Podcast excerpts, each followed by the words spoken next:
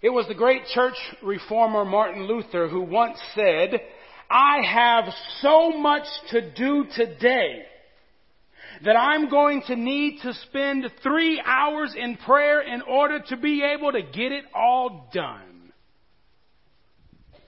Now I don't know about you, sisters and brothers, but that don't make no sense to me. Cause I got a lot of stuff to do. I'm sure you do as well, don't you? Oh, we've got a lot of things on our schedule. We've got a lot of places that are calling our attention. The kids need to be here. We've got to go here. We've got to take care of this. We've got to call these people. We've got to make sure this gets done. We are pulled in so many different directions. And I just wonder if any of us have ever had that thought, I've got so much I've got to do today that I should waste three hours of that day in prayer just to be ready to do all those things. That's not really how we think, is it? Our thought is, I've got to be here. I've got to go do this. I got to go make sure to meet her. Got to go get my nails did. Have you ever had a pedicure? Make time to get a pedicure, y'all. It is great. Got to go get everything done. Got to go pick up the kids. Got to go do all this. And when I get around to it, I still got to cook dinner. And then well, I haven't watched Netflix today, so I got to do that too. And then, oh, Lord Jesus, Amen. I think I've only met a handful of people that I think truly understand what Martin Luther said and who understood it enough that it impacted the way that they lived and the way that they prayed. Understanding that there is so much to do in our life, that there is so much of life that calls our attention, there is so much, so much that we have to get done that the only way we can prepare to do it is by trusting God with our prayers to get it done. Y'all with me? And see, I don't think any of us, I've never met anyone who says, oh, I pray way too much. I've never met anybody that says that. In fact, we always say the opposite.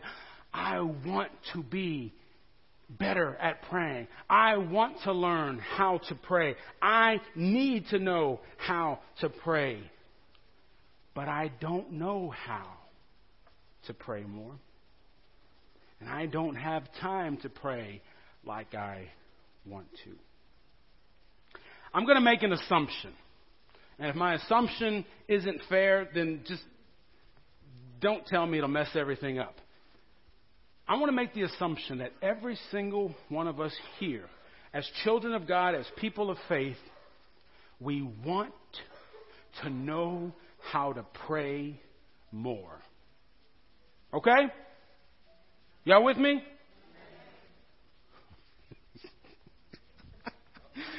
All right. So if you want to know how to pray more, you need to have the right kind of attitude, I think. Good thing we have this text from Matthew, from Luke chapter 18.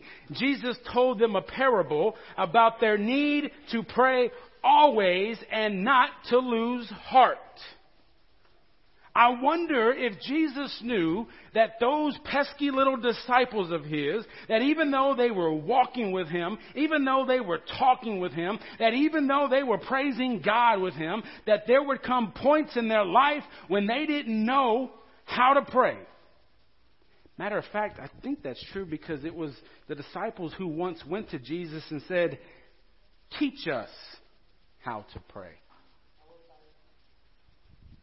And I wonder if Jesus knew about those disciples that sometimes things in life are going to crowd them, that things in life are going to pull at them, that they're going to feel like they have no time to do the very thing that they know is so vital to their relationship with the one true and living God. I wonder if he knew that about those disciples, and I wonder if he knew that about you and I. Guys, He's the creator of the world. Guess what? He knew. And so He tells us this parable, Luke says, to show us to remind us that we should pray always and we should not lose heart when we pray. Are y'all with me? So let's remember this story. Jesus says there was an unjust judge who had no fear of God, no fear of, I, am sorry, I didn't mean to look at you, brother. I was looking at the choir. but there was an unjust judge, had no regard for anyone. And I think what Jesus is trying to tell us, uh oh, you know it's starting off bad. You have somebody here who has no regard for what is holy, for what is just, or for what is important for other people. And then you have a widow. Jesus doesn't tell us what this widow is facing, doesn't tell us what her life looks like. The only thing we really know about her is that she has something that she is holding on to. Something that she knows is not right that needs to be made right that there is something that has happened to her or is happening to her that she is trusting this judge to do something about. Now, a lot of times when we read this passage, we'll say, okay, well, you know, we need to look at the unjust judge as an image of God. And I don't think that that's actually accurate because Luke already told us that this parable was to show us the kind of attitude you and I need to have when we pray. And what kind of attitude is that? this attitude of this widow who day after day after day goes to see the judge. She goes to see the judge to give the same petition. The same case, the same details. Nothing changes about what she brings to him day after day after day. And what happens when she goes to him day after day after day? He ignores her. He tells her to go away. He says, don't come back here. But what does she continue to do day after day after day? She goes back. What kind of attitude are you supposed to have with prayer? you go back. Even though she was up against somebody who had no regard for God, who gave little care at all for her, she went back. And she went back again. And she went back again. And I don't know, I've known a few widows in my life, and sometimes, boy, they can let you know what's on their mind.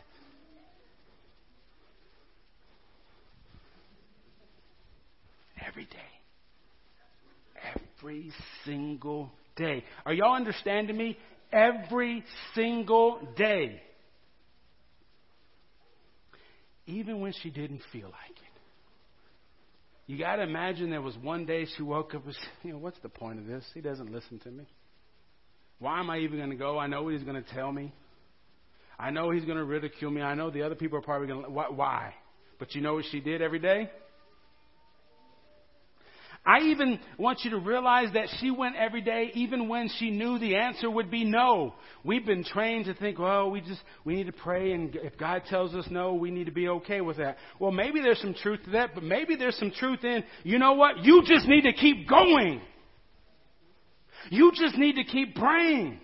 If you know that this is God calling you, if you know that this is a God thing, Jesus said this is the kind of attitude you need to have. That you go, even when you don't feel like it, even when you think you know the answer, and even if you think you've got so many other things to do with your day, you go back and you go back and you go back again. Are you hearing me, Christians? I wonder how many of us here today can say we have that kind of prayer life? Let me ask you a question. How annoying do you think I am?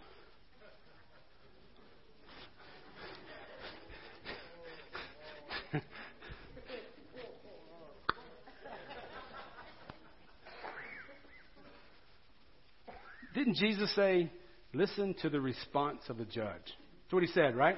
I'm not making anything up, right? What was the response of the judge? You heard the story. She kept going back and back. He probably finally got tired of hearing her. And he said, Because this lady keeps bothering me, I am going to listen to her. I'm pretty sure I told you on our first Sunday together, all those weeks ago,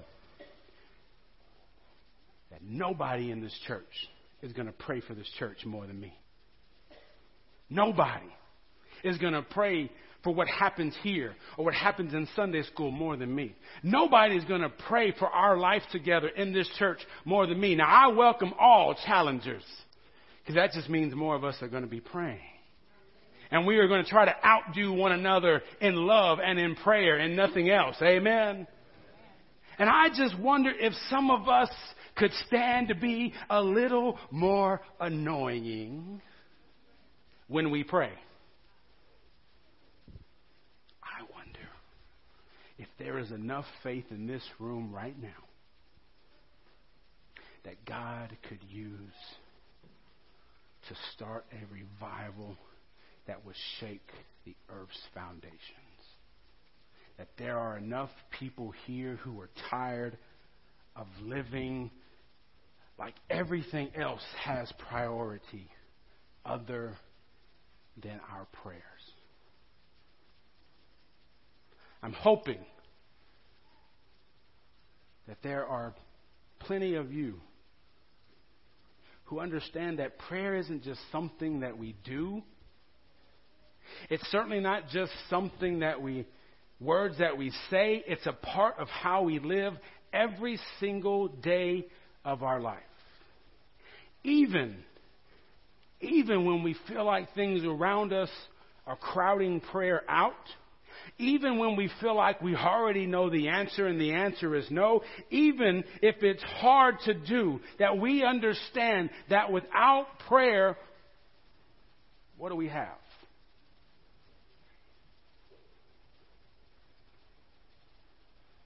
Jesus told us this parable so that we would know that we are to pray always and to not lose heart. And I fear sometimes some of us have not only lost heart, but we've lost our way, we've lost direction, maybe even lost hope. So maybe now is the perfect time to pray more than we ever have before.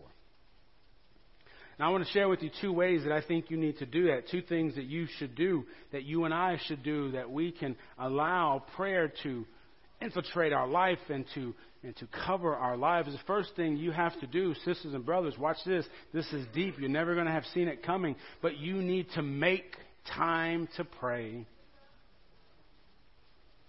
You need to make time to pray. And then you need to take time to pray.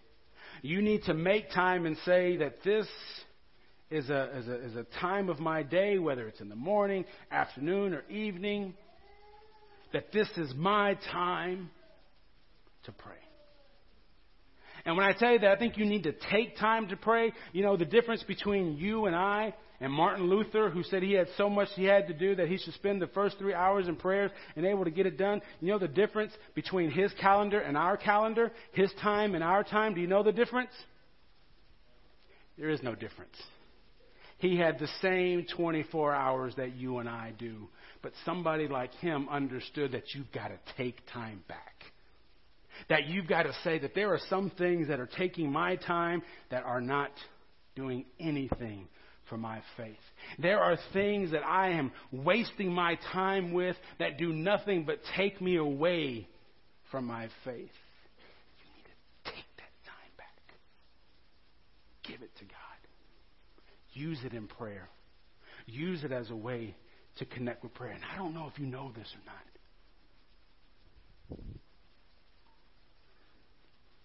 But you don't even have to pray with your eyes closed. You can pray while you have your eyes open. You don't even have to pray when you're in church only.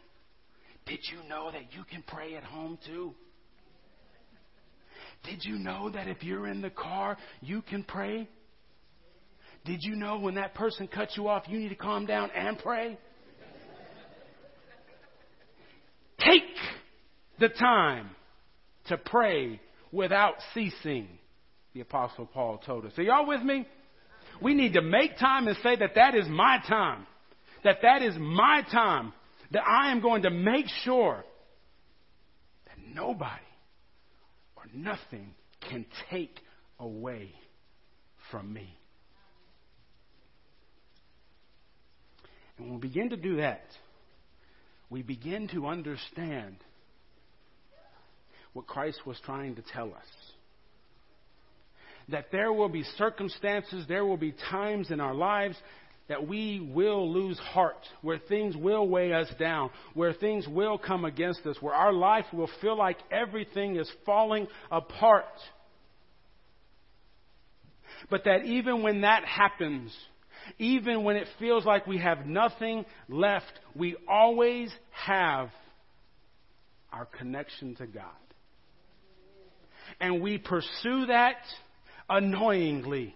We bother, we bother, we bother, we bother. We continually come to the throne of grace because that's what Christ said we can do. Y'all with me? We have the same amount of hours that we had hundreds of years ago and that we'll have hundreds and hundreds of years from now. That's not the question. The question is, are you willing to take time, to make time for this prayer? We've been talking for several weeks now about our discipleship emphasis committed to Christ. And I want to ask you if you'll give your attention uh, there in your bulletin. You should have an insert just like this one here. I'm going to ask if you will look at that uh, on your own right quickly. Over the next six weeks, we will talk about different aspects of our Christian life together. And I'm going to encourage you to do something bold each week as the body of Christ, what we understand that God is always working in our hearts. That we understand that that moment that we first believed, no matter, no matter how long ago that was, we are not the same person that we, we were back then because God is working in us and on us. Amen?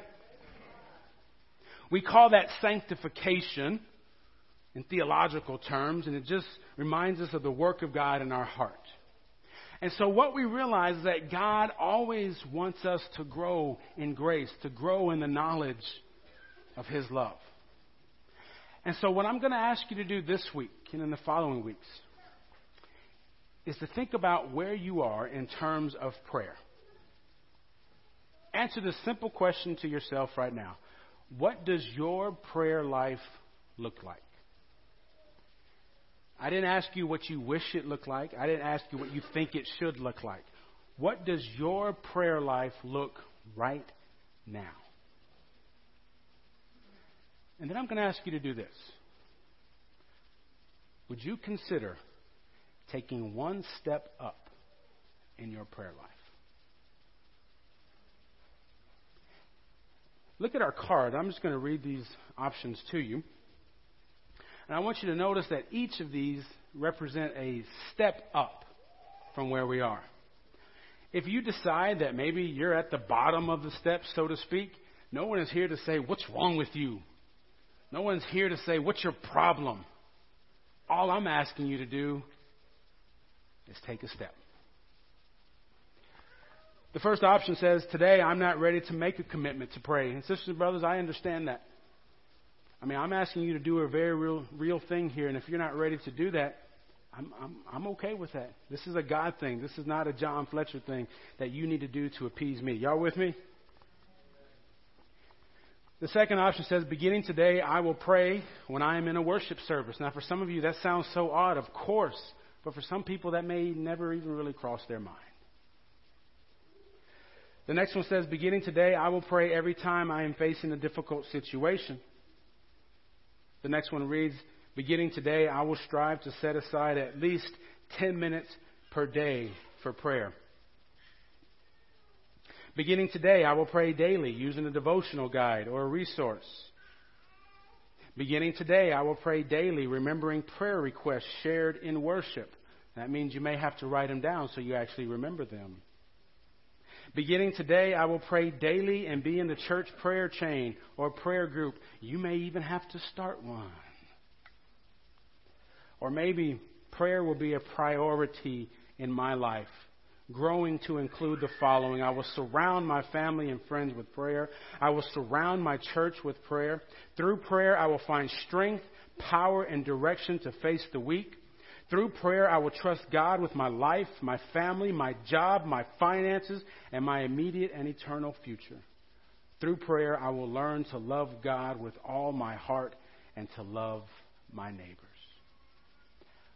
When it comes to praying, where are you at? And all I'm asking you to do is be willing to commit to God to take one step. You take one step today, it may be that later on you'll realize I took another step. And I took another step, and look at how far I've come. Now, a couple other things. If you are new to the church, uh, if this isn't your church home, um, we're not expecting you to do this. Um, you don't have to participate if, if you don't feel led to, but just know what kind of church we are trying to be. Right? Some of you may look at those options, think, you know, there's something else I need to be doing. There's, there's something there that, that I, something that's not there that I need to be doing. Write that down too. Right? Write it on the back if you need to. And then make sure to print your name here in the bottom. And let me tell you what's going to happen. We're going to take the card and we're going to look at them and we're going to laugh at everybody. Now, we're going to take the card and we'll put them away. And in about six months from now, I'm going to give this card back to you. Hopefully, as a reminder to you of the commitment you made today. Hopefully, as a reminder of what you were asking God to help you do. Does all this make sense? I'm going to pray for us. And uh, while I'm praying, I'm going to ask you to pray as well. And then afterwards, take a few moments and to figure out where you are. After that, we're going to sing our hymn of response. I believe it's Sweet Hour of Prayer. Go figure, right? As we sing, as you feel led, as you feel like uh, you want to begin a commitment, I'm going to ask you to come forward. And as we're singing together, you'll just leave your card right there. And then you go back and sit down. It's as easy as that. Make sense? Shall we pray?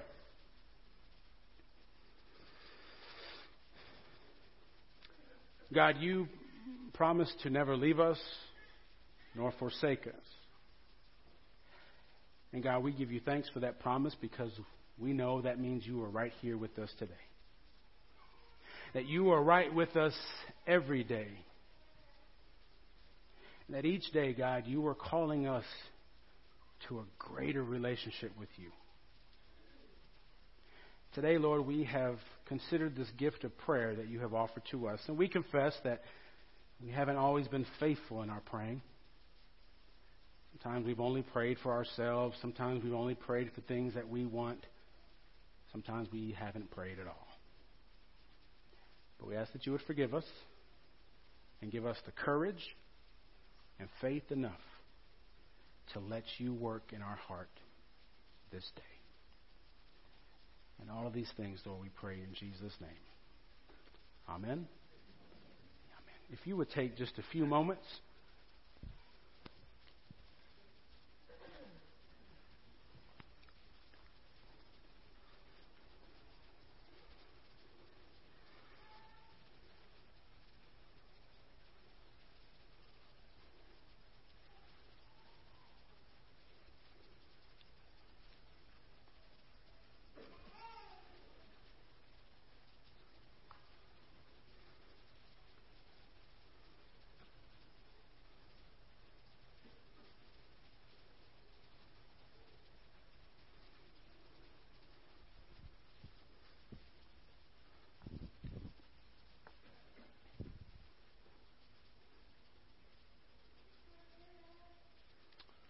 Shall we?